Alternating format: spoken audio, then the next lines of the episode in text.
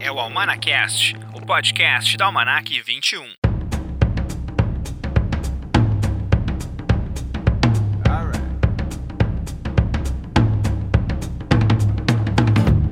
Olá, esse é o Almanacast, o podcast da Almanac 21. Eu sou Rodrigo de Oliveira, jornalista, crítico de cinema e editor-chefe da revista digital Almanac 21. O Almanacast encontra via Spotify, Deezer, Google Podcasts, Pocket Casts, em vários agregadores de podcasts. Também no, na, na nossa casa, que é o anchor.fm barra Almanacast, e na programação da Dinâmico FM toda quinta-feira, às 6 horas da tarde, dinamicofm.com. Programa de hoje é especial sobre nossa nova edição, nossa nova revista, Almanac 21 1990, lançamento agora de agosto, 21 de agosto, lá no nosso site almanac21.com.br ou também no nosso Apoia-se, né, na assinatura da revista no apoia.se barra Almanac 21. E no programa de hoje eu convidei duas pessoas para conversar comigo sobre um dos filmes selecionados no Almanac 21 1990, que é Coração Selvagem, filme do David Lynch, que essa semana completou 30 anos, ganhador da Palma de Ouro em Cannes, foi um filme que foi indicado a Oscar também, Globo de Ouro. E eu convidei então hoje a Mônica Canitz, que é crítica de cinema e também programadora da Cinemateca Paula Morim, e o Felipe M. Guerra, que é jornalista e pesquisador de cinema. Os dois conversam comigo a respeito então de Coração Selvagem. Ainda hoje também eu vou anunciar os sete filmes restantes da revista, né? Porque nos episódios anteriores eu falei dos 14 filmes que já estão na revista e hoje então a gente fecha a lista com mais sete, fechando os 21. Lembrando que tu pode comprar as edições Almanac 21 avulsas no site almanac21.com.br, mas também pode assinar Almanac 21 no apoia.se barra Almanac 21. Por ali, tu pode escolher entre quatro modalidades de assinatura, desde R$ reais que tu ganha a revista digital. Também 12 reais que tu ganha a revista digital, pode participar do nosso grupo no Facebook exclusivo dos assinantes, ganha desconto para comprar coisas no site, revistas impressas, também temos cadernetas, temos patches ali no site, então tu ganha desconto também nessas nesses itens no site. Por 18 reais tu ganha a revista digital, ganha também esse desconto, ganha, entra no grupo e ainda ganha uma revista de acervo. E com 25 reais, que é a nossa categoria premium, tu leva todas essas recompensas e ainda recebe um zine impresso em casa. Nesse momento os correios estão em greve, né? Mas a gente espera que até a gente ter que enviar o zine de novo, que é no começo do mês que vem, a situação já esteja normalizada. Mas o zine do próximo mês de setembro comemora aí o aniversário de lançamento da Elvira, a Rainha das Trevas. Então na capa tem a Elvira. E a gente vai gravar também um podcast sobre o filme para a próxima semana, inclusive. Então quem quiser garantir o seu zine, vai lá no apoia.se barra 21 até o dia 30 de agosto, que é então o dia limite para poder assinar e levar o Zine. Na primeira semana de setembro, se o correio estiver normalizado, a gente já vai enviar o Zine para todo mundo que assinou então o apoia.se barra 21 na categoria Apoio pra Caramba. No final do podcast aqui eu agradeço a todo mundo, todos os assinantes que estão lá no apoia.se barra 21 A gente tem aqui a lista dos apoiadores e assinantes da revista.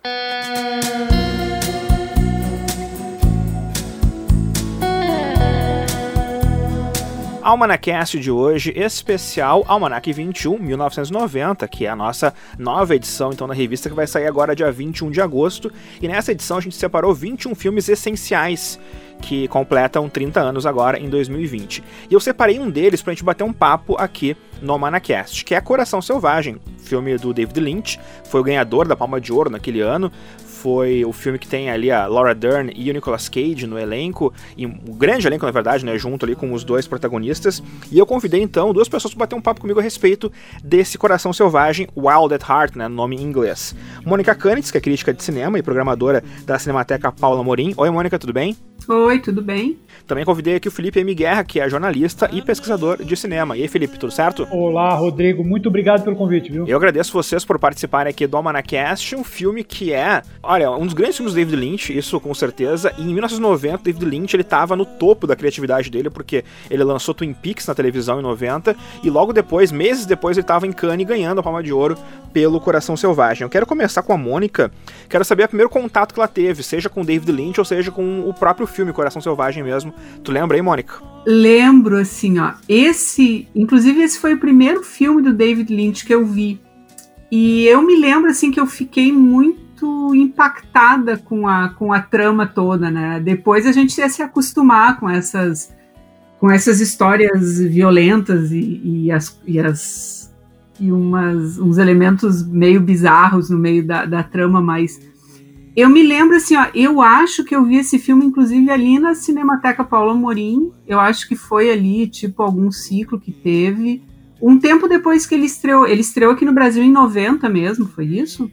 Foi 90. Tá, eu, eu devo ter visto ali um tempo depois, assim, né? Primeiro ano, os primeiros anos de faculdade.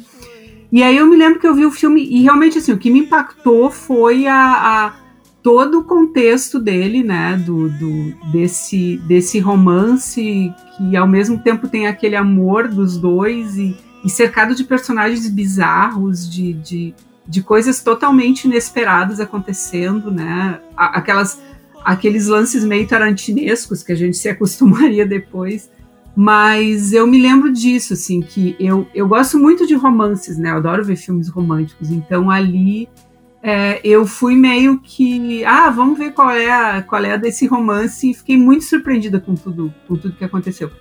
E assim, eu vi o filme uns anos depois de novo, acho que num, sei lá, em DVD, alguma coisa. E agora, quando tu, quando tu nos chamou aqui para participar, eu vi o filme de novo e, e é muito legal porque hoje tu já tem uma leitura completamente diferente, né? Muito, foi muito bacana rever o filme agora. É, o David Lynch ele falava que ele fez uma história de amor no inferno, né? Que seria então esse esse filme Coração Selvagem. Eu quero saber do Felipe, então, como é que foi essa, esse primeiro contato com Coração Selvagem. Eu sei que tu viu o filme já centenas de vezes, não vou dizer centenas, mas dezenas, talvez, né, Felipe?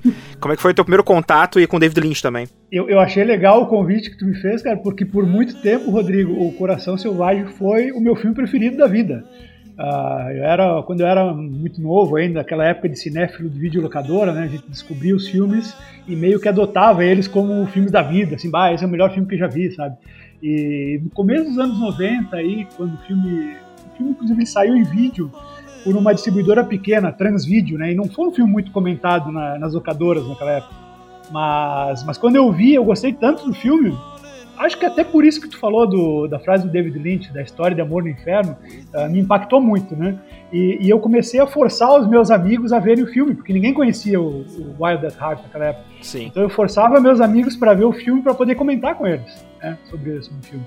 Então me impactou muito essa ideia do ter dois protagonistas em, uh, apaixonados num, num, road movie, né, contando personagens bizarros pela estrada e o próprio casal de protagonistas, isso que eu achava mais legal assim no filme, uh, não é, não são personagens perfeitos, né? Eles, eles são versões, digamos, white trash do, do, Elvis e da Marilyn Monroe, né? Uhum. E, e, e, não, não são assim. Uh, o Nicolas Cage e a Laura Dern não eram exatamente grandes, uh, como é que eu vou dizer? Quando, quando tu lê a, o livro do Barry Gifford, assim, não é o que tu imagina dos dois personagens, né? Não, não são padrões de beleza daquela época, digamos, para estrelar o próprio filme. E ficou muito legal, ambos. Isso que é, que é, o mais impressionante. Não conseguiria ver o filme sem ter eles, talvez como protagonistas, se alguém fizesse um, um, um remake. E é curioso porque quando eu vi o Coração Selvagem, o, o, o, eu já conhecia, claro, Veludo Azul, Twin Peaks, mas o primeiro filme que eu vi do David Lynch foi o malfadado Duna, né? Ah. Em 84. Então, óbvio, na, na, época eu nem sabia quem era o David Lynch. Mas quando eu vi o Coração Selvagem, eu já comecei a perceber coisas desse David Lynch, essa estranheza, essa, essa, esse gosto pelos personagens bizarros. E eu acho que o filme dialoga muito com, com o Veludo Azul, principalmente, né?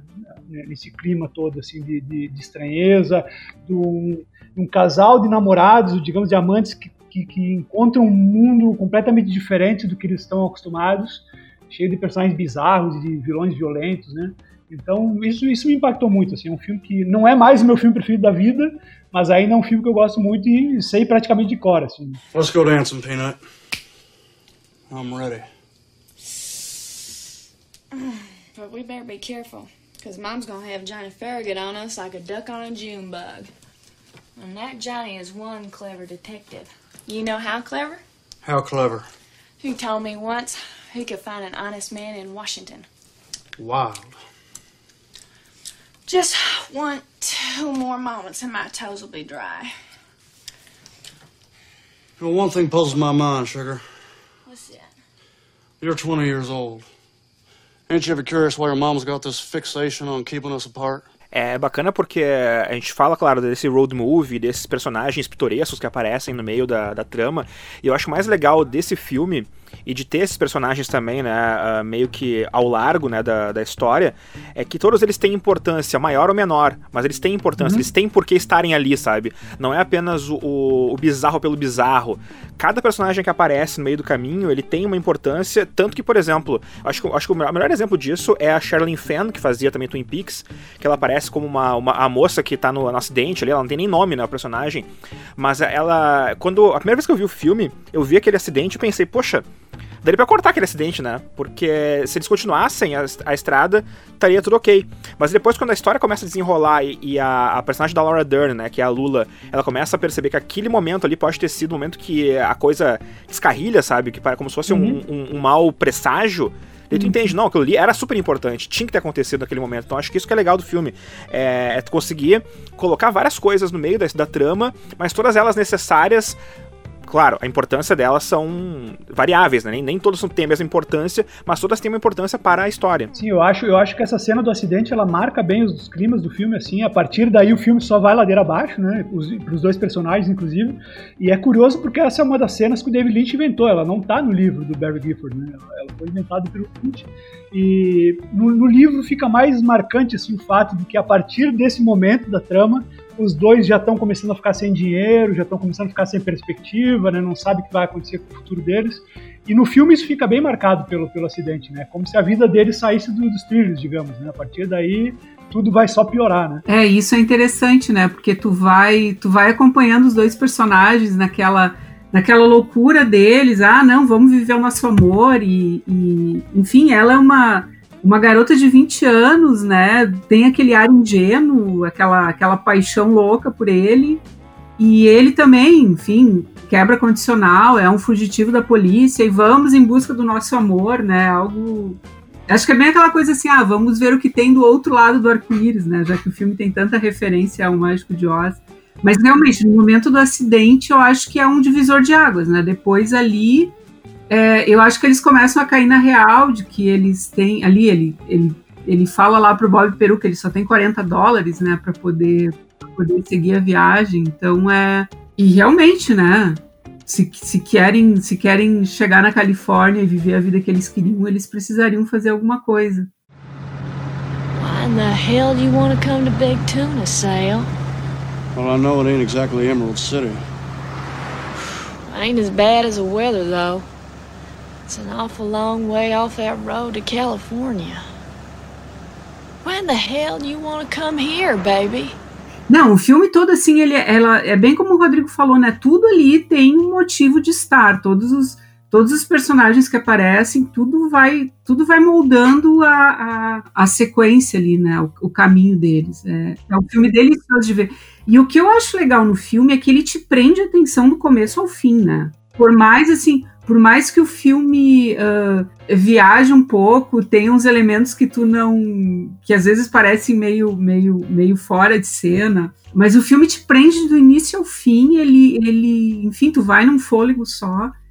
E é, é, é muito bom, assim, é um filme que, que vale a pena rever de tempos em tempos pra gente, enfim, manter essa, essa chama acesa e essa história toda. E uma coisa, uma coisa que me traumatizou né, nessa história toda do Coração Selvagem foi que, como eu era muito fã do filme lá no começo dos anos 90, eu, e quando eu soube que era baseado num livro, né, eu fiquei anos da minha vida procurando esse livro para ler, né?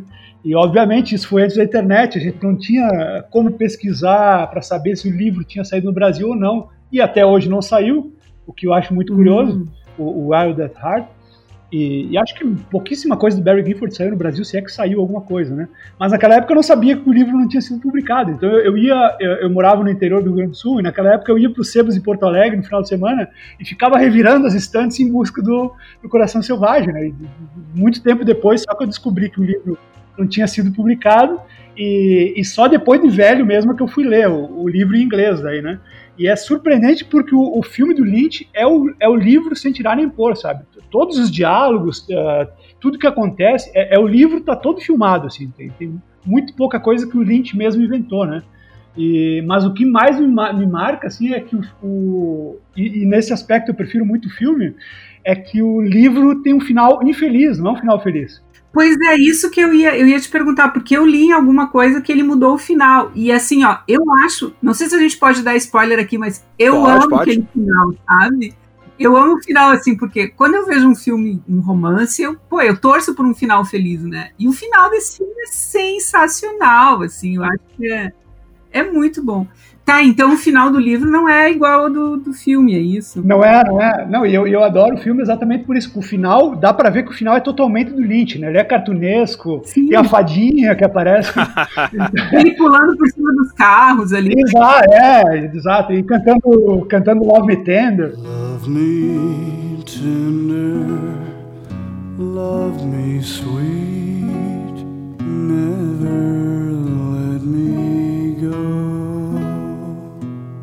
Não, o, o, livro termina naquele momento que eles param o carro no acostamento e o Sailor fala pra Lula, ó, oh, não vai dar, vamos parar aqui, tu segue adiante, eu, eu, eu, vou embora. Depois que eles saem da... eles vão buscar ele na cadeia, né? E ele diz, não, vai, segue tua vida, eu sigo a minha e tal, acaba ali. E cada um segue seu caminho. E o Lynch vai além disso, né? Ah, não, o final do, o final do Lynch é muito melhor. É que o Lynch, o Lynch ele tava certo naquilo, porque uh, ele não acreditava no livro, né? Que aquele casal, depois de passar tudo que eles passaram, eles não iam terminar daquele jeito, sabe? Então, para mim, eu acho o final do Lynch muito mais uh, coerente com os personagens também. Porque, poxa, tudo que eles viveram até ali, a, a mulher esperou o cara sair da cadeia com um filho. Dez né? anos ele preso. Então imagina, tipo, não, não, não, não, teria, não teria porquê. E o final também, aquele lance apoteótico também, né? Do, dele cantando Love Me Tender e os créditos subindo enquanto ele canta também, eu acho que fica assim uma coisa muito, muito bonita, muito poética também. Num filme sim, que tem sim. tanta tem tanta coisa bonita e tanta coisa feia ao mesmo tempo, né? Porque a violência é muito feia no filme, né? Mas sim, sim. eu acho que é legal que ele tenha pontuado o filme com esse final para cima. E que talvez, né, se, se ele fosse manter aquele final do, do livro, não sei se o filme teria também tanta tanto sucesso, né? É verdade. Eu acho que o filme, eu acho que o filme tem um final que é, que é especialmente bonito porque boa parte do filme é de uma feiura, de uma nojeira, de uma escrotidão, né? Que é muito, muito marcante. Assim. Tem uma cena, por exemplo, que a, a Lula, já quando ela está apresentando os primeiros sintomas de gravidez, ela vomita no quarto hotel, né? E o Lynch dá um close no vômito com mosca voando em cima, sabe? Que não precisava ter. Mas ele quer deixar bem claro a escrotidão em que aqueles personagens estão inseridos e, e, e, como isso muda no final, que depois que a fadinha aparece, parece que tudo vira uma coisa linda e maravilhosa, sabe? Então, eu acho que se não, é, se não tivesse isso, o filme ia ser completamente diferente. Agora, e, e, e cá entre nós, né? Uh, o Nicolas Cage e a Laura Dern, eles têm uma química. É um negócio sim, impressionante sim. o que eles estão bem em cena. Aliás, eu acho que esse eu acho que esse é o melhor papel do Nicolas Cage na carreira dele, né? Porque depois, assim, claro, ele fez algumas, alguns filmes importantes, mas, assim, quando tu vê os filmes que ele faz hoje, assim, os últimos filmes ah, não. fez, não, não é. tem nem como. Tu lembra, assim, gente, o cara fez o, o Coração Selvagem, aquele papel maravilhoso, e agora se acabou. Agora ele virou um personagem, né? Ele virou uma, uma, uma paródia dele mesmo. Mas eu acho que esse e o Despedido em Las Vegas, para mim, são os é. grandes papéis dele. Sim, o Despedido em Las Vegas é fantástico também. É, foi o que ele ganhou o Oscar, inclusive, né? Foi, foi Exato. esse. Mas o legal, uh, uh, lembrando, voltando à fala do vômito ali, né, do, do Felipe. não, meu não. o, o, legal é que o David Lynch, ele não só mostra, né, ali aquela poça no, no, no, no quarto, mas ele toda hora relembra do cheiro então, Exato. e é muito legal porque, claro, no cinema a gente não tem como saber, como saber o cheiro, mas cada vez que alguém entra no quarto, e geralmente é o Nicolas Cage, no caso, que entra no quarto para falar com a Lula, ele, ele fala do cheiro, o cheiro fétido, ele tenta abrir a janela e não sai o cheiro, sabe? Tem toda aquela, aquela atmosfera que ele cria com uma frase apenas. E claro, com a imagem do vômito antes, mas com, a, com aquela frase, tu já sabe que aquele, aquele quarto ali é fétido, aquele quarto ali é o pior lugar para estar na vida, né? Exato. Imagina o amor que ele sente por ela para ficar ali suportando tudo isso, né? Sailor. Sailor. The good witch. Sailor Ripley. Luna loves you. But I'm a robber and a manslaughterer. And I haven't had any parental guidance. She's forgiven you all these things. You love her. Don't be afraid, sailor. Como o livro é muito difícil de encontrar, eu acho que pouca gente leu. Tem outras duas diferenças marcantes no, no livro para o filme, que é uma é o personagem do, do Harry Dean Stanton, né, o personagem, o Sim. detetive, o Johnny Farragut, que para mim, assim, toda vez que eu vejo o filme, eu, eu não sei se, se é uma coisa pessoal minha, mas para mim ele é o único personagem que parece um ser humano de verdade ali naquele filme, né? Ele é um Normal. cara legal, assim, com quem a gente simpatiza, né? No livro, ele é um detetive também, claro, mas ele também é escritor. Então ele fica inventando histórias e essas histórias ficam invadindo a, a narrativa do livro, sabe? Que não teria como tu passar isso pro filme, né? Mas a diferença principal é que no, no livro ele não morre no, no, meio, no meio do filme que nem acontece no meio da história, né? Ele, ele sobrevive até o final, assim, ele não, não, não, é assassinado naquela cena, aquela cena terrível lá do, do, filme. E a outra diferença é que o aquele personagem do, do mafioso lá que ajuda a mãe da, da Lula, né? O Marcelo é um, Santos. Marcelo Santos, ele tem, ele aparece, ele é, coment, ele é mencionado em duas frases no livro só.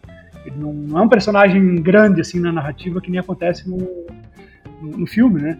E o que eu acho ficou legal no filme, a, a, inclusão dele, porque ele acaba tendo essa, esse triângulo amoroso entre a mãe da Lula e os dois. O detetive que é o bonzinho e ele que é o malvado. Pra mim é muito louco isso. E por falar em ator coadjuvante, o elenco coadjuvante desse Coração Selvagem, a gente tem William Defoe, tem Isabela Rossellini, Isabela Rossellini voltando, né, a fazer filme com o Lynch, né, que ele tinha feito antes o Veludo Eu acho Azul. que na época eles namoravam, inclusive, os dois. Ah, pode ser, não, não tem essa informação, mas... Uh...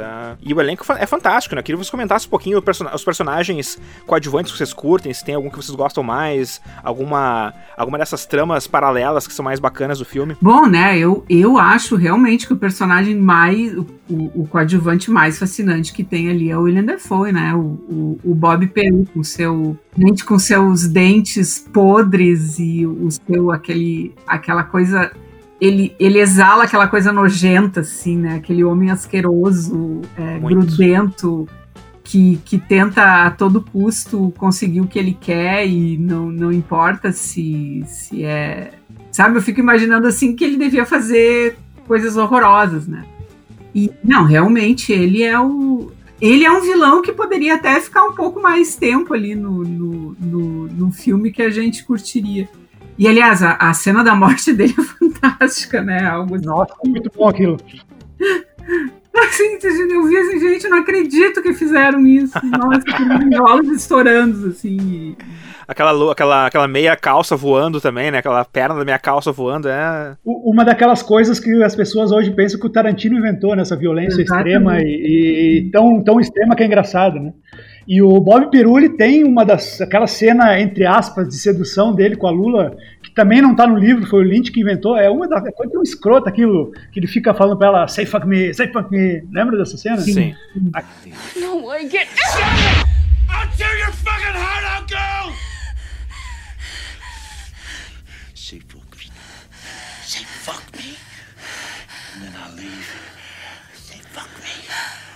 É uma escrotidão essa cena, né? que é uma coisa incrível. Assim. Tu vê como o William Dafoe é um bom ator quando ele é bem dirigido. Né? É, e ele tá realmente repugnante. É, é, aquele ator que tu. Bom, bom, a personagem, tu, ele aparece no filme e já sabe que ele é repugnante, né? Só pela, pelo jeito, é, sim, aquele sim, bigodinho, sim. Aquela, aqueles dentes dele é, é, repugnante mesmo. Mas outro personagem que eu acho repugnante, que também até, até tinha mais importância antes, né, de alguns cortes, é o Crispin Glover, né? Que é um dos tios da, da Lula. Que no, uhum. No roteiro original, ele é uma das pessoas que teria estuprado a Lula também. É, no, no livro também é. No livro é, é, é ele é o que. É, foi ele que engravidou a Lula, não foi o, o, outro cara lá. Então, por, quando ela faz o aborto e tal, foi o. Como é que é? O tio Del.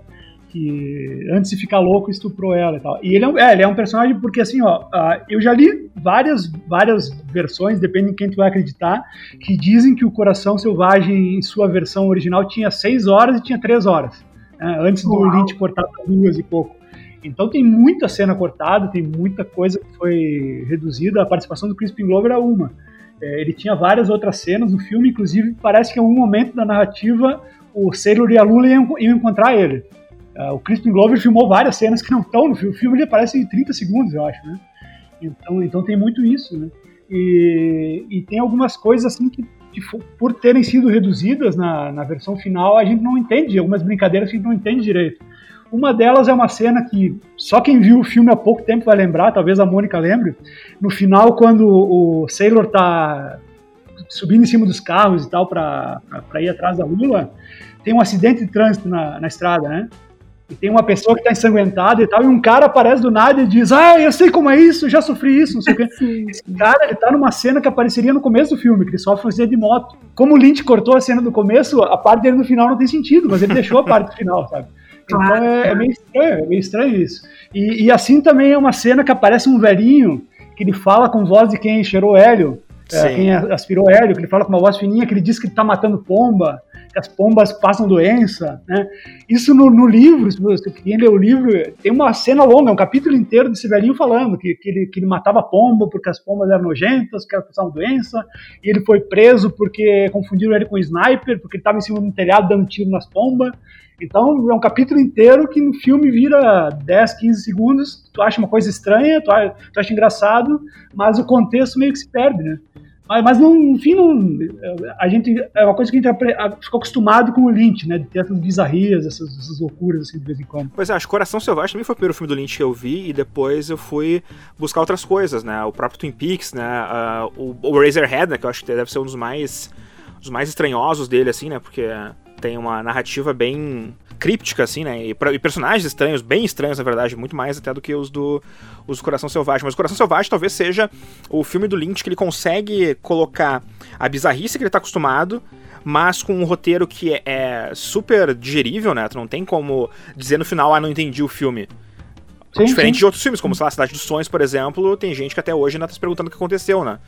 Ou o próprio Twin Peaks, o, a terceira temporada também, que, que tem outras coisas que nem todo mundo consegue captar, né? Então acho que esse, esse Coração Selvagem, talvez, pra uma galera que nunca viu David Lynch, seja o filme legal de entrar. Não sei o que vocês acham disso.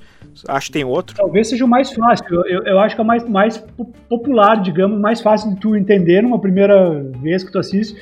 Esse o Homem-Elefante, né? Que o Homem-Elefante talvez seja o mais, mais normal que ele fez na vida, né? Porque todo o resto, se pegar Duna, por exemplo, é impossível de entender se não ler o livro. Uh, os outros filmes mais crípticos dele ali, não adianta se não conhece já o diretor, né?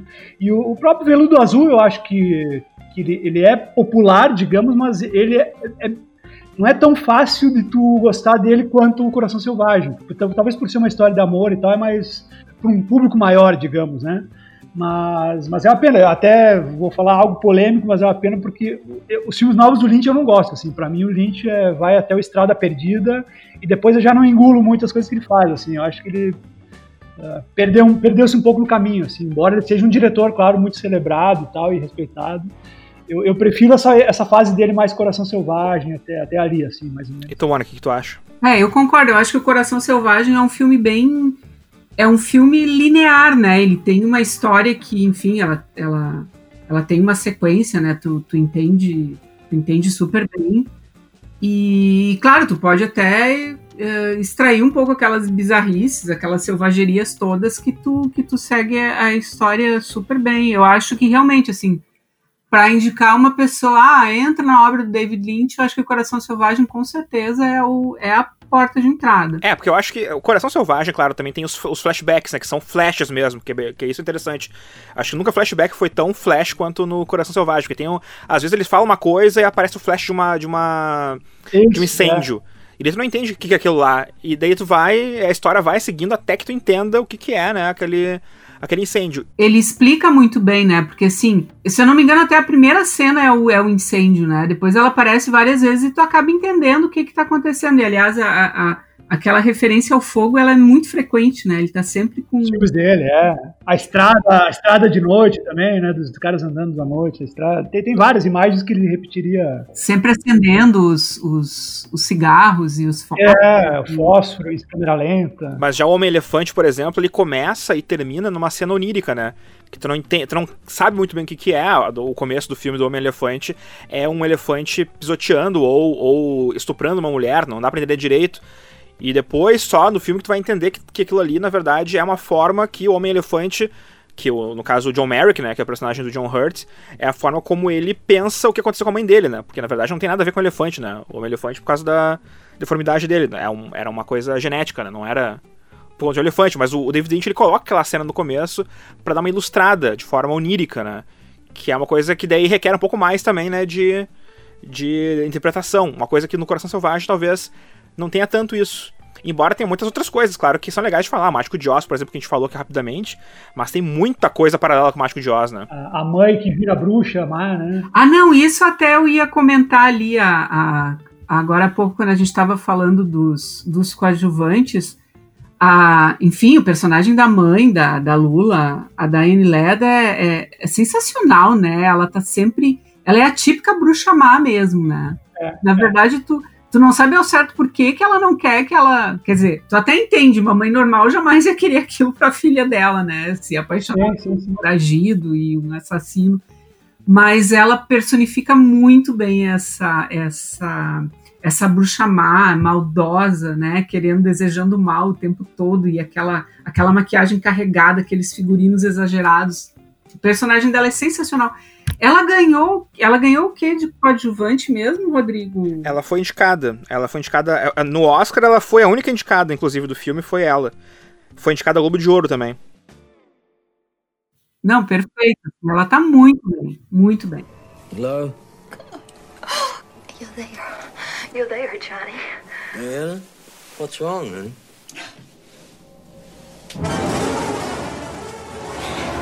Johnny. Sweetheart. Well, yeah, I'm going to tell you. Listen, honey, listen. I want you to know something, sweetheart. I've done something so bad.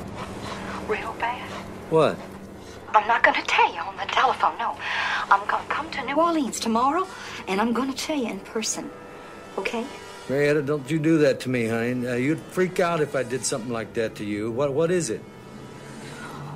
No, I'm not going to tell you on the phone, okay? Sim, bem. E por causa do sobrenome, ah, muita gente não sabe, mas ela é a mãe né, da Laura Dern na vida real e, e ficou uma química muito boa entre as duas. Mas é, ela tá super afetada e, e caricatural, né? Tem aquela cena que ela pinta a cara de vermelho, né? Do, com o batom. Sim. que também remete ao, ao Mágico de Oz, do, né? E eu acho a personagem dela muito boa porque percebe-se que ela tem essa, essa relação com os dois, os dois personagens da trama, o detetive e o, e o- o Marcelo Santos, né? Esse e que ela tá dividida entre os dois e tal. Tem um esse triângulo amoroso, eu acho, acho que é bem desenvolvido, assim, muito melhor no, no filme do que no livro até, né? E, e- e o- quando ela fica sabendo que o detetive morreu, por exemplo, eu acho legal a reação dela. Acho que tem muita coisa acontecendo no Coração Selvagem, assim, que, que é legal. E, e quanto mais vezes você assiste, mais camadas você vai pegando do, do, do filme, né? E também tem um negócio que, quando a Mônica falou aí que ela, que ela não quer o Sailor pra ser com, a filha dela e tal, tem um- uma, uma outra coisa, né, que no começo fica meio claro, também por um flashback, depois explica melhor, que ela tentou ah, abusar do Sailor, né, no banheiro do lugar lá cristão e tal, que ela tentou se insinuar pra ele, e ele não quis. E aí, por conta de tudo isso, começou essa relação errada deles, que ela pagou o cara pra tentar matar o Sailor, aí o Sailor matou o cara em legítima defesa, foi preso. Então, tem, várias nuances aí na, na relação dos personagens. né? Eu achei muito engraçado uma, uma historieta assim que eu, que eu li esses tempos que o David Lynch é muito amigo da Laura Dern, né? Os dois eles eh, trabalharam juntos muitas vezes, são amigos pessoais e tal. E o David Lynch sugeriu pra Laura Dern que ela não deixasse que os filhos dela vissem o, o Coração Selvagem muito muito logo assim, sabe? E os filhos dela já tem mais de, já tem 20 anos já, acho que até mas, mas não por conta da sexualidade da Laura Dern no filme, mas por conta de eles verem a avó deles, né, fazendo aquele, aquele papel. Ah, claro. E tipo, e daí a Laura Dern, a Laura Dern falando isso uma- numa entrevista disse: Pois é, depois eu fiquei pensando, imagina meus, meus filhos vendo a avó delas, a avó deles falando pro, pro Nicolas Cage, fuck me, fuck me, não sei o que. Daí ela pensou, não, melhor não, melhor deixar pra mais tarde, né? Mas é muito legal a, a, a Dani Ladd mesmo no filme, porque é uma atriz menos talentosa. Ela acho que não conseguiria fazer o que ela faz, que é esse personagem muito caricato. É um personagem que é exagerado, mas exagerado é um exagerado estudado. É, dá, pra, dá pra entender que ela tá fazendo aquilo pra realmente fazer um paralelo com a bruxa amada do Mágico de Oz, pra fazer aquele lance eh, realmente rocambolesco do vilão, mas com humanidade, porque quando realmente o Farragut, por exemplo, morre ela sabe, dá pra notar uma, uma, uma humanidade nela, dá pra notar que ela sofre por conta daquele cara ter morrido e por conta dela ter se envolvido com o Marcelo Santos também, que é um sujeito perigoso. Então, a gente consegue observar essa humanidade na personalidade dela. Então, antes, antes tu perguntou, eu acabei não respondendo, mas para mim, um dos personagens secundários que eu mais gosto é o Harry Dean Stanton nesse filme. Eu acho maravilhoso o personagem dele, assim. Eu também fico com muita pena quando ele morre. E, e isso é uma, é uma, das polêmicas do filme, né? Porque dizem que a cena original da morte dele era uma cena tão pesada que as pessoas, nas exibições de teste que eles fizeram, né, antes de lançar o filme, as pessoas saíam em massa do, do cinema quando a cena era, era reproduzida, né? E, e, é uma cena que hoje é, é, é tipo as pessoas, é tipo um santo grau, assim. Todo mundo quer ver por que, que provocou tanta comoção, né? E, mas, o, mas não existe para ver a cena completa, né? E uma das, das versões que eu li sobre isso seria que uh, não sei se vocês lembram a cena que ele morre, mas tem Sim. dois capangas e uma mulher, que é a mãe da Laura Palmer na, na, na série, né, a Grace Zabriskie, e, e ela tá lá e estão fazendo negócio, e parece que eles começam a fazer sexo enquanto mata o cara. No, no filme isso é muito rápido, assim, não aparece direito. Mas diz que realmente quando essa cena foi, foi, mostrada nas exibições de teste, o pessoal saía em massa assim do cinema. Então, primeiro porque o personagem é simpático, né? Ninguém queria que acabasse assim.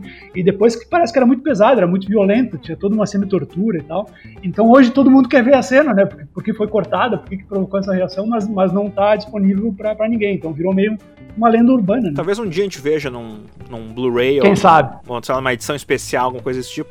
Mas acho é. difícil também, né? Porque o David Lynch, ele até ele, é, em entrevistas ele fala sobre os filmes dele do passado, mas, e até coloca a mão na massa em algumas coisas, mas acho que ele sempre tá mais interessado em ver coisas do futuro do que do passado, né? Então. Eu acho que sim. Então acho que não, não sei se vai ter muita.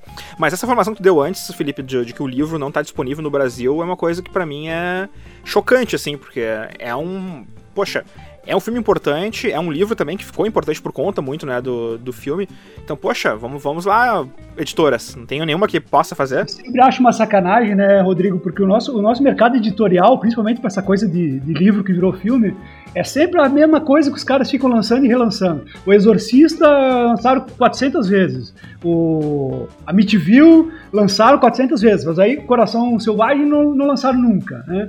E uma série de outros livros importantes aí que, que tu não, não, não tem acesso, né? Eu, eu, acho uma sacanagem. Nosso mercado editorial, eles adoram relançar coisas, mas, mas não, não pegam essas, essas coisas que estão picando, assim, pra gente ver, né? Acho que a Dark Side tinha que ver isso. Pois é, inclusive a Barry, o Barry Gifford, ele escreveu outras novelas com os personagens do, do Wild at Heart, né? Ah, é, vale lembrar aqui que isso também eu descobri muito tempo depois, né? Mas a personagem da Isabella Rossellini no filme chama-se Perdita Durango que é uma personagem que ganhou um filme só para ela depois. Um filme chamado Perdita Durango, do Alex de la Iglesia, onde ela é interpretada pela Rose Pérez, né? Porque no livro, obviamente, ela é mexicana, né? O Lynch transformou ela em Isabela Rossellini, mas uhum. ela era uma mexicana. Então ela, ela tem sua própria continuação como livro e como filme. É uma coisa que eu descobri muito tempo depois, assim, né? Mas, mas o Barry Gifford continuou lançando histórias, assim, com o Sailor, a Lula, o, os personagens secundários. E, e, tudo isso tá inédito no Brasil, sabe? Então tá aí só esperando para ser lançado aí com uma série bacana. Tá picando, tá picando. Bom, pessoal, para encerrar nosso papo aqui, eu acho legal a gente mencionar um pouco da música, né, do filme, que também tem uma grande importância. A gente falou rapidamente aqui antes do Love Me Tender, né, que é meio que um é meio que o santo grau da, da Lula, né, que ela quer que o, o, o Sailor cante Love Me Tender pra ela, porque é a música preferida dele, a música que faria ele dizer todo o amor dele para ela, né. Ele cantaria Love Me Tender pra esposa dele. É. Então, então a gente já entende tudo, é muito, muito bonito. Mas tem ali, sei lá, até Chris Isaac toca ali no, num momento com Wicked Game, né? Que é uma música que foi famosa depois por causa do clipe, né? É, do... Isso, ficou famoso. É, é uma das cenas que eles estão dirigindo à noite, né? Acho que é antes do acidente até, Isso. se não me engano. E é, eu acho curioso o uso do Elvis no filme, porque tem uma cena, essa, essa cena também é, é genial no filme, né? Que eles estão num show de, de punk rock. Uh -huh. E no meio do show, ele, o Nicolas Cage para o show, né? Os caras param de tocar. Ah, vocês conhecem essa música aqui? Pega o microfone e canta Elvis, pô, né? Like nem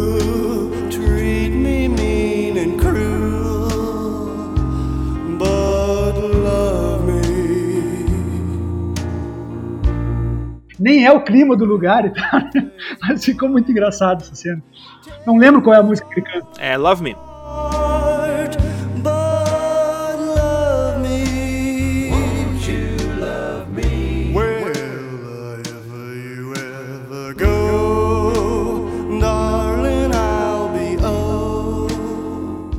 Tem uma cena que eu acho genial, aquela que eles estão na estrada e ela tá dirigindo e ela procura uma. Ela tá procurando música e só tá. Só tá dentro. E aí ela, ah, eu não aguento mais, não sei o quê. E aí ele acha um, um, um heavy metal, acho que é, né? Fica Gente, aquela cena é muito linda. Eles começam a dançar. What's up, Peanut? I can't take no more of this radio. I never heard so much shit in all my. Sailor Ripley, you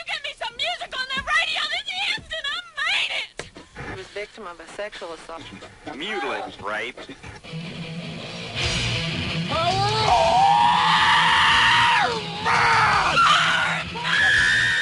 E no final tem o pôr do sol, daí com uma, uma, um toque mais de música erudita mesmo, de música clássica. Gente, a, a, mistura de trilhas nesse filme, né? Porque tu vai lá de, de, de música erudita, heavy metal e tudo conversa super bem. E, e, enfim, eu acho que o, e, e, a trilha é fundamental para o filme, né? Para esses altos e baixos do filme, para essa para essa sucessão de personagens estranhos e bizarros. Nossa, é, e, e, e também para dialogar com o amor desses dois, né? Porque o romance deles é algo inacreditável, assim, é muito bonito. Eu até comprei o CD, eu até comprei o CD na época, né? Naquela época que se fazia isso ainda, né? O CD da trilha sonora, e ouvi muito. Uh, tem coisas muito boas ali. E, e realmente tem a, ah, tem a, na, nas cenas mais tocantes do filme tem uma música clássica, né? Que é, de, é um trecho de uma composição de Strauss, né? Quando, principalmente no final, quando ele vai correndo atrás dela, toca essa música, eu achava muito bonito. Eu jurava que era algo do Ângelo Badalamente, mas na verdade é um, é um trechinho de uma composição do Strauss. E é, e é fantástico, assim. Mas, mas, também a música do Badalamente, a música incidental dele é, é, é, muito boa. Bom, e naquele ano o Lynch ganhou então a Palma de Ouro e concorreu com gente, olha, Ken Loach estava na, naquele, naquele ano com Agenda Secreta, o Zhang Yimou estava com Amor e Sedução, tinha lá o Alan Parker, Bem-vindos ao Paraíso, Passou o Jean-Paul Rapano, que é o Cyrano, né? Que é o filme lá do Jardim Depardieu. O Tornatori com Estamos Todos Bem. Até, até agora eu prefiro o Lynch do que você falou. Não, mas é, é de, dessa lista aqui, eu acho que é o Lynch é o melhor. E passou aquele Coração de Caçador do Clint Eastwood também, que eu não, nem, nem gosto muito, mas é... Mas passou na época. Ah, mas eu, eu, acho que é bom lembrar, né, Rodrigo, que o, quando o filme ganhou em Cannes foi uma polêmica, né? O pessoal vaiou muito, né? O, o Lynch ainda estava meio queimado, eu acho, por causa do Duna, e, e, muita gente não, não queria que ele desse essa volta por cima, né? Acharam que o Veludo Azul era meio com um acidente de percurso, o Twin Peaks também estava começando a ser um sucesso e tal, e eu não sei, acho que o pessoal não queria que ele ganhasse, sabe? Acho que o pessoal queria que ele se recolhesse a sua insignificância, digamos, né? Por causa do, da, daquele problema com o Duna, né? É, mas eu, eu, eu, eu, li vários relatos de que o filme foi muito vaiado quando foi anunciado como vencedor. E, e um dos caras que mais vaiou foi aquele crítico Roger Debert, né? Diz que ele foi o que mais puxou o coro assim, do, dos indignados. Depois, um tempo depois, ele parece que gostou do ele reviu e gostou. Mas naquela época eles estavam muito putos com o filme, assim, não, não queriam que ganhasse. É, é um filme que, até eu escrevo isso no, no texto da revista, é um filme que eu acho que não tem muito meio termo, assim, sabe? Ou tu ama ou tu odeia, sabe? Não dá pra ficar meio no. Porque ele, ele é muito também dos extremos também, sabe? Então, é, é, se tu vai querendo ver uma história convencional, tu não vai encontrar uma história convencional no filme. Se tu vai querer encontrar um romance também, né, com dois personagens que se amam, mas que são perfeitos, tu não vai encontrar isso também. E, e, os coadjuvantes são, como a gente falou já várias vezes aqui, né, pitorescos, então é, é bom que tu já vá com, com, aquele com aquele headset, assim, sabe? Tipo, é, é um filme diferente. E daí tu, tu, se entrega. Talvez por isso que Kanye tenha, tenha recebido mal, né? Assim, parte de porque não era de todos esses filmes que o Rodrigo listou, esse é o menos convencional, com certeza, né? Então, as pessoas, de repente, não esperam isso.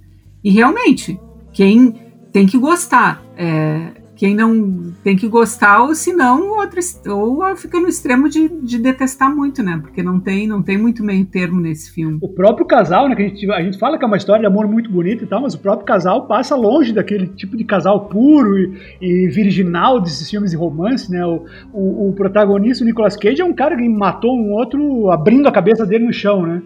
A, a, Laura Dern é uma, uma, praticamente uma ninfomaníaca, ela é viciada, você só fala de sexo, os dois estão sempre trepando toda a primeira metade do filme. Não é o seu típico casal de, de romance, de comédia romântica, assim, é um casal diferente, é difícil. É, e até é, é meio doentio, né? Assim, a, a ele, ele, parece, eles parecem duas pessoas meio doentes também, né? A própria relação entre eles. Feitos né? um para o outro. É, exatamente. Sailor e Lula, feitos um para o outro. Eu acho que funciona muito melhor a relação entre eles, como um casal não muito normal, digamos, do que, por exemplo, um filme que é muito mais celebrado, que eu hoje não gosto, eu acho horrível. Eu gostava quando era adolescente, mas hoje eu não aguento, o, Natural Born Killers, por exemplo.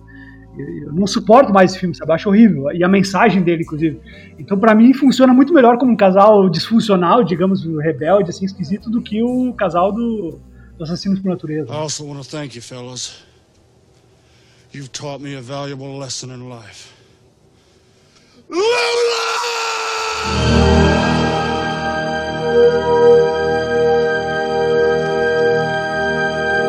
Pessoal, a gente tá com o nosso tempo já aqui, né, esgotado. Eu queria que, em primeiro lugar, Mônica, desse teus contatos aí, onde o pessoal pode te procurar para ler teus textos, para saber mais sobre cinema, sobre a própria Cinemateca Paulo Amorim também. Ah, gente, redes sociais, né? Facebook, Instagram. Eu tô, tô nas duas redes, a Cinemateca Paulo Amorim também. A gente, a gente mantém as duas redes da Cinemateca Paulo Amorim bem ativas, com muito muito texto, muita informação sobre, sobre filme, sobre opções de assistir uh, títulos online, né? Então, o nosso, o nosso site da, da Cinemateca Paulo Morim também a gente está conseguindo colocar vários conteúdos. Então, por aí, gente, nas redes sociais a gente se encontra bem fácil. Beleza. E Felipe, eu sei que também tu tem, é, tu tá começando um Medium aí também, né, com teus textos, tem o teu blog, como é que tá esse lance? Então, eu tô escrevendo pro Medium agora, eu tô escrevendo em inglês para ver se chega a um público maior, porque eu tô vendo que no Brasil o pessoal não gosta mais de ler, não sei o que tá acontecendo. Então, no Medium eu tô escrevendo em inglês para ver se chega a um público maior. E procura daí meu nome, Felipe M. Guerra, no Medium que aparece. Mas eu tenho um blog já vai fazer 12 anos, se já não fez, que chama Filmes para Doidos. O título é meio autoexplicativo. mas, mas, mas lá eu não falo de filme bom que nem o Rodrigo e a Mônica, viu? Lá eu falo de umas coisas meio estranhas, assim. Então entre por sua conta e risco. Embora muito em breve, é, e muito em breve eu vou falar sobre o Duna do David Lynch, lá que eu estou preparando um, um, artigo muito extenso sobre o, o, o, filme, já que vai sair agora uma versão nova, né, do filme que eu jamais irei assistir. Eu quero fazer um artigo sobre o, o Duna do David Lynch. Então procura filmes para doidos no Google que aparece. Mas Denis Villeneuve, Denis Villeneuve é bacana, pode ser legal essa versão nova é, do Duna. O que, eu, o, que eu, o que eu, eu não gosto do Duna, o livro, entendeu? Ah, o que eu ah, gosto tá. do Duna filme é o visual, é, é aquelas loucuradas do David Lynch. Eu não gosto do.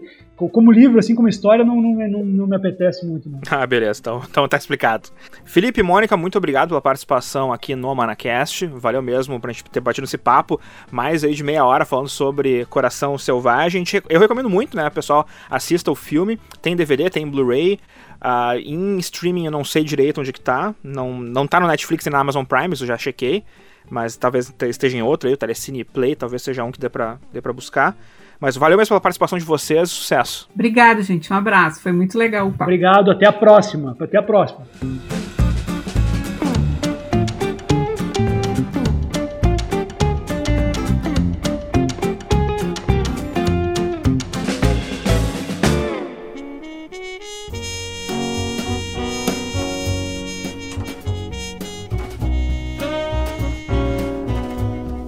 Tá na hora então de revelar os últimos 7 dos 21 filmes destacados em nossa Almanac 21 1990. A edição digital vai ser lançada no dia 21 de agosto, traz artigos sobre 21 filmes essenciais lançados há 30 anos. Nos últimos dois almanacasts eu falei dos demais 14 títulos. E eu sempre gosto de lembrar que a revelação dos longas selecionados está aqui na ordem em que a gente está assistindo e escrevendo. Não é ordem alfabética, não é ordem cronológica ou de preferência, ok? Vamos lá então para o número 15. É pouco conhecido na verdade, mas é imperdível na filmografia dos irmãos Coen. Ajuste final.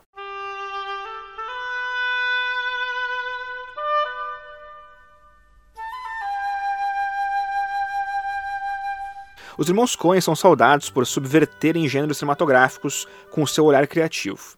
Depois de terem feito um thriller em Gosto de Sangue e uma comédia em Arizona Nunca Mais, Ethan e Joe Cohen resolveram voltar sua câmera para os filmes de gangster, pagando tributo ao cinema americano do passado. Na trama, o braço direito de um chefão da máfia acaba se envolvendo com a namorada do patrão. Mulher essa que parece ter turvado as decisões do tal chefe do crime. É uma trama cheia de reviravoltas e com um senso de humor conhecido dos diretores. No elenco, Gabriel Byrne, Albert Finney, Marsha Gay Harden e John Turturro, em sua primeira colaboração com os cineastas. Don't smart me. I want to watch you squirm. I want to see you sweat a little. All you gotta do to show your friend is give me Bernie Burn Bum. Tommy, you can't do this. You don't bump guys. It's not right, Tom. I can't. Vamos ao filme número 16, Mais e Melhores Blues, de Spike Lee.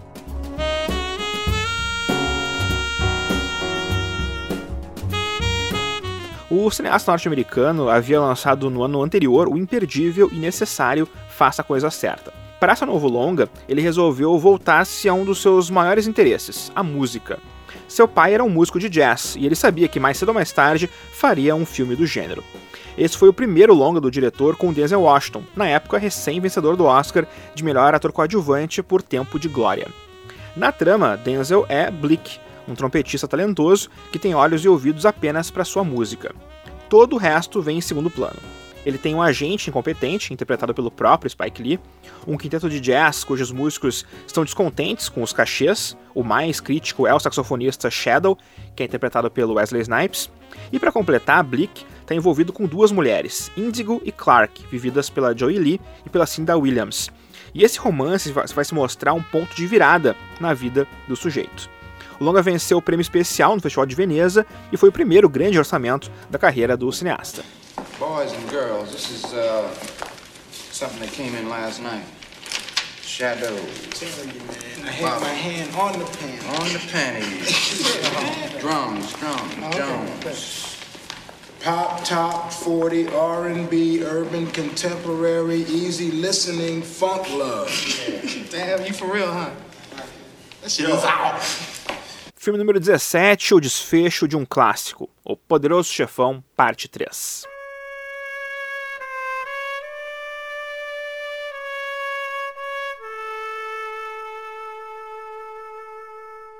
Francis Ford Coppola não tinha vontade de continuar a trajetória do Corleone, mas as dívidas se empilharam e a Paramount parecia que ia fazer o filme de qualquer jeito. Então, melhor se envolver e entregar sua visão para o final daquela história. Para tanto, Coppola chamou Mario Puzo para escrever o roteiro e, claro, convidou o elenco original para retornar. Al Pacino, Diane Keaton e Talia Shire voltaram seus personagens, com a ausência sentida do Robert Duval, que não aceitou o cachê que a Paramount ofereceu. Novidades no elenco: Andy Garcia, Joe Mantegna, Eli Wallach e Sofia Coppola. Na trama encontramos o envelhecido Michael Corleone tentando se redimir de pecados do passado, enquanto passa o bastão para o filho bastardo do seu irmão Sonny, Vincent. O longa foi indicado a sete Oscar, incluindo o melhor filme, mas não venceu nenhum. É um título que divide opiniões, mas que não poderia faltar na nossa lista. I'm a businessman. First foremost, I want no further conflict with him. You tell him from me that he can live or he can die. Vincent, will you shut up? You can't be doing this alone.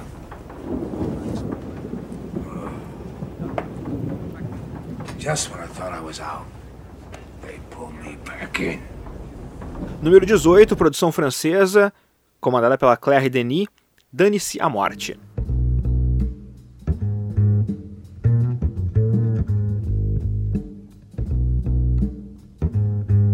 Da nossa revista, esse é, sem sombra de dúvidas, o mais obscuro. Nunca foi lançado comercialmente no Brasil, tendo algumas exibições especiais aqui e ali. Mas é um título essencial pela sua qualidade e por ser um dos primeiros trabalhos da talentosa diretora Claire Denis. Esse foi seu segundo longa, logo depois do elogiado Chocolat, e ela aponta sua câmera para personagens que atuam fora da lei, por não ter outra escolha. Na trama, uma dupla de imigrantes, vividos pelo Isaac de Bancol e Alec K, se envolvem em rinhas de galo clandestinas. O primeiro é quem cuida do dinheiro e o segundo dos animais, treinando os galos para as brigas. Esse é só o começo de uma história em que vemos que as pessoas realmente são capazes de fazer qualquer coisa, como a citação que abre o longa revela. Je suis noir et mon ami est de la même couleur. Lui antillais, moi béninois. Depuis des plombes que j'attends dans cette caisse, une phrase me revient sans cesse.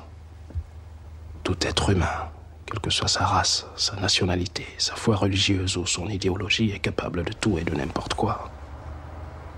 J'ai oublié qui a dit ça, mais ça n'a pas d'importance. Número 19, uma produção conjunta entre Alemanha, França e Polônia. Filhos da Guerra.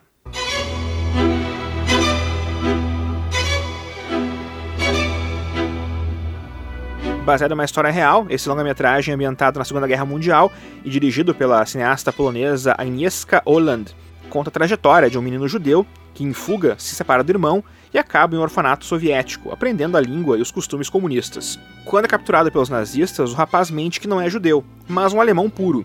E melhor ainda, sabe falar russo, podendo servir como tradutor. A fama do garoto cresce e ele se bandeia para o lado inimigo, sem entender as barbaridades que são feitas contra seu povo. O filme foi indicado ao Oscar de melhor roteiro adaptado e ganhou o Globo de Ouro de melhor filme estrangeiro, isso em 92. Die hatten sie gefangen genommen, ja. Und dann kam ein großer Laster und hat sie überfahren. Das ist zumindest die offizielle Version.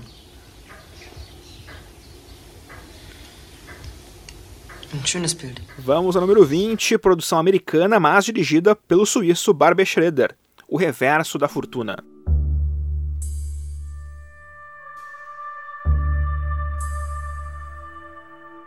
O escândalo real dos Van Billow, cujo marido teria tentado matar a esposa, a colocando em um estado vegetativo, é contado com inteligência pelo cineasta Barbie Schroeder, que se cerca de um grande elenco para essa trama. Glenn Close, Jeremy Irons e Ron Silver. Close é a vítima e a narradora da história, mesmo estando em estado de coma. Irons, vencedor do Oscar pela sua atuação, é o marido elegante e de senso de humor sombrio que tenta provar sua inocência após ser julgado culpado. O advogado que o defende na apelação é interpretado pelo Ron Silver, em um de seus melhores papéis no cinema. É um suspense interessante, climático e indicado a mais dois Oscars, diretor e roteiro adaptado, além, claro, né, do prêmio de ator que o Jeremy Irons levou. You know, it's very hard to trust someone you don't understand. You're a very strange man. You have no idea. Para fechar nossa lista, uma produção chinesa comandada por Zhang Yimou e Yang Fengliang, Amor e Sedução.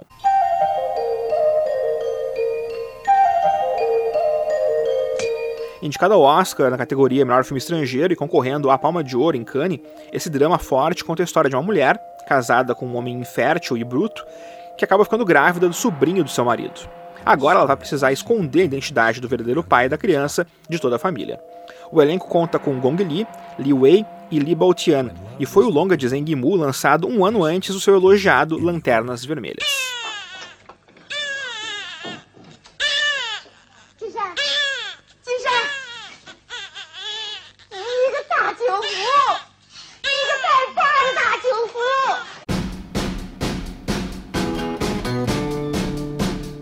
Aí, revelamos então todos os 21 filmes selecionados na Almanac 21 1990, que vai ser lançado no dia 21 de agosto.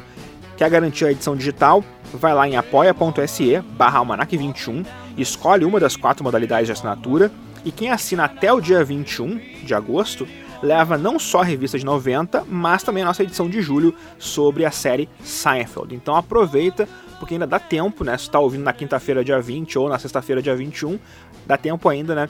De garantir não só a revista de 90, mas também a edição de Seinfeld da série criada pelo Jerry Seinfeld e pelo Larry David.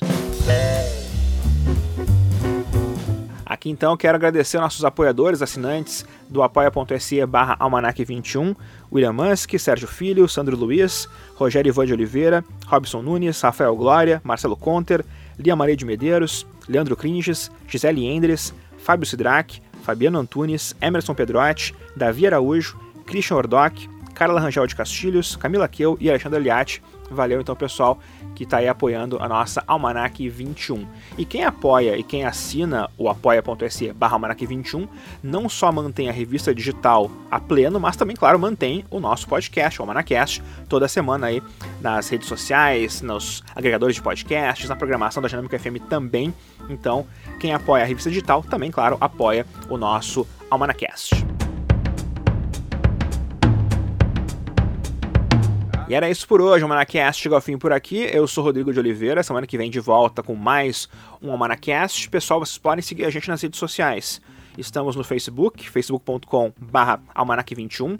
O Instagram é o arroba almanac21oficial e nosso Twitter é o arroba almanac21. O meu Twitter pessoal é Rodrigo McFly, segue a gente por lá então, Twitter, Facebook e Instagram. E claro, né, também, se tá no Spotify, se tu tá no Anchor, tu pode seguir a gente ali para sempre saber qual é o próximo podcast, quando ele estreia, o horário certinho, então sempre tá por ali também no Spotify e em outros agregadores de podcast, beleza?